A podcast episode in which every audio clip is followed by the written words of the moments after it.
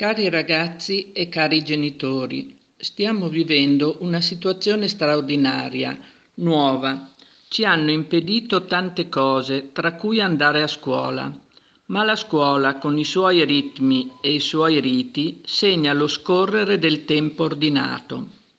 Improvvisamente ci sentiamo spersi e confusi. Non sta a me valutare l'opportunità dei provvedimenti presi, non sono un'esperta e osservo le indicazioni. Mi premeva però condividere con voi alcune riflessioni.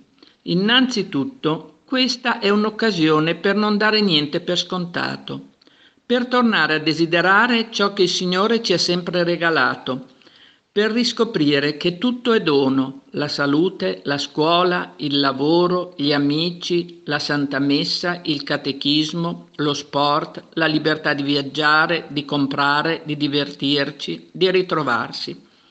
Iniziamo questa Quaresima riscoprendo dal di dentro ciò che abbiamo tra le mani. Non è scontato averlo, ma è un dono. Quindi non buttiamo via il tempo, e viviamola come una grande opportunità di stare di fronte alle notizie da uomini. Mi sono rilette il capitolo 31 e 32 dei Promessi Sposi che Manzoni dedica all'epidemia della peste a Milano del 1630. È un testo illuminante di una straordinaria modernità che consiglio di leggere ai ragazzi di seconda e terza media. Lo riprenderete poi coi vostri insegnanti.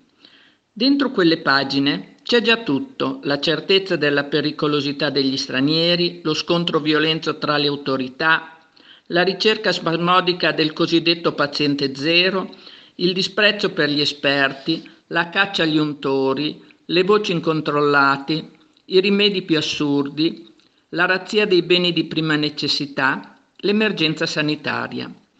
Alla fine del capitolo 31 Manzoni dice si potrebbe però, tanto nelle cose piccole come nelle grandi, evitare in gran parte quel corso così lungo e così storto, prendendo il metodo proposto da tanto tempo, d'osservare, ascoltare, paragonare, pensare prima di parlare.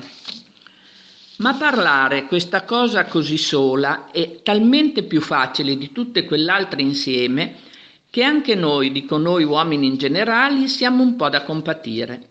Manzoni ci offre un metodo che è amare la verità più che le nostre opinioni. Questo periodo può essere un'occasione per cercare di rafforzare l'amore alla verità più che lasciarsi prendere dal panico. Un'altra cosa che vi voglio dire, usiamo questi giorni per capire chi siamo. Sia nei Promessi Sposi che nel Decamerone, in cui Boccaccio racconta la peste a Firenze del 1348, emerge che di fronte a certe emergenze viene fuori la persona così com'è. Chi è egoista diventa egoistissimo, chi è generoso generosissimo, chi ha la fede la vive fino in fondo, eccetera.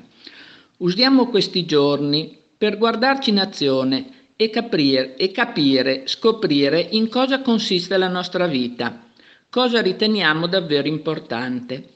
Concludo con un altro brano del Manzoni.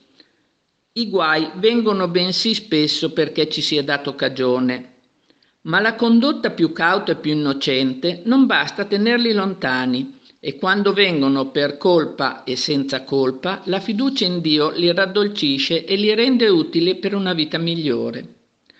Vi auguro ogni bene, non abbiate paura, siate forti, rischiate la vostra creatività. Questa può essere un'occasione per ciascuno di noi per renderci conto che quello che viviamo ogni giorno deve essere vissuto fino in fondo. Io e i vostri insegnanti sentiamo la vostra mancanza. Per voi ci siamo e ci saremo sempre. Vi aspettiamo presto a scuola. Se questo non sarà possibile in tempi brevissimi, troveremo gli strumenti, anche tecnologici, per continuare a imparare insieme. ciao a tutti.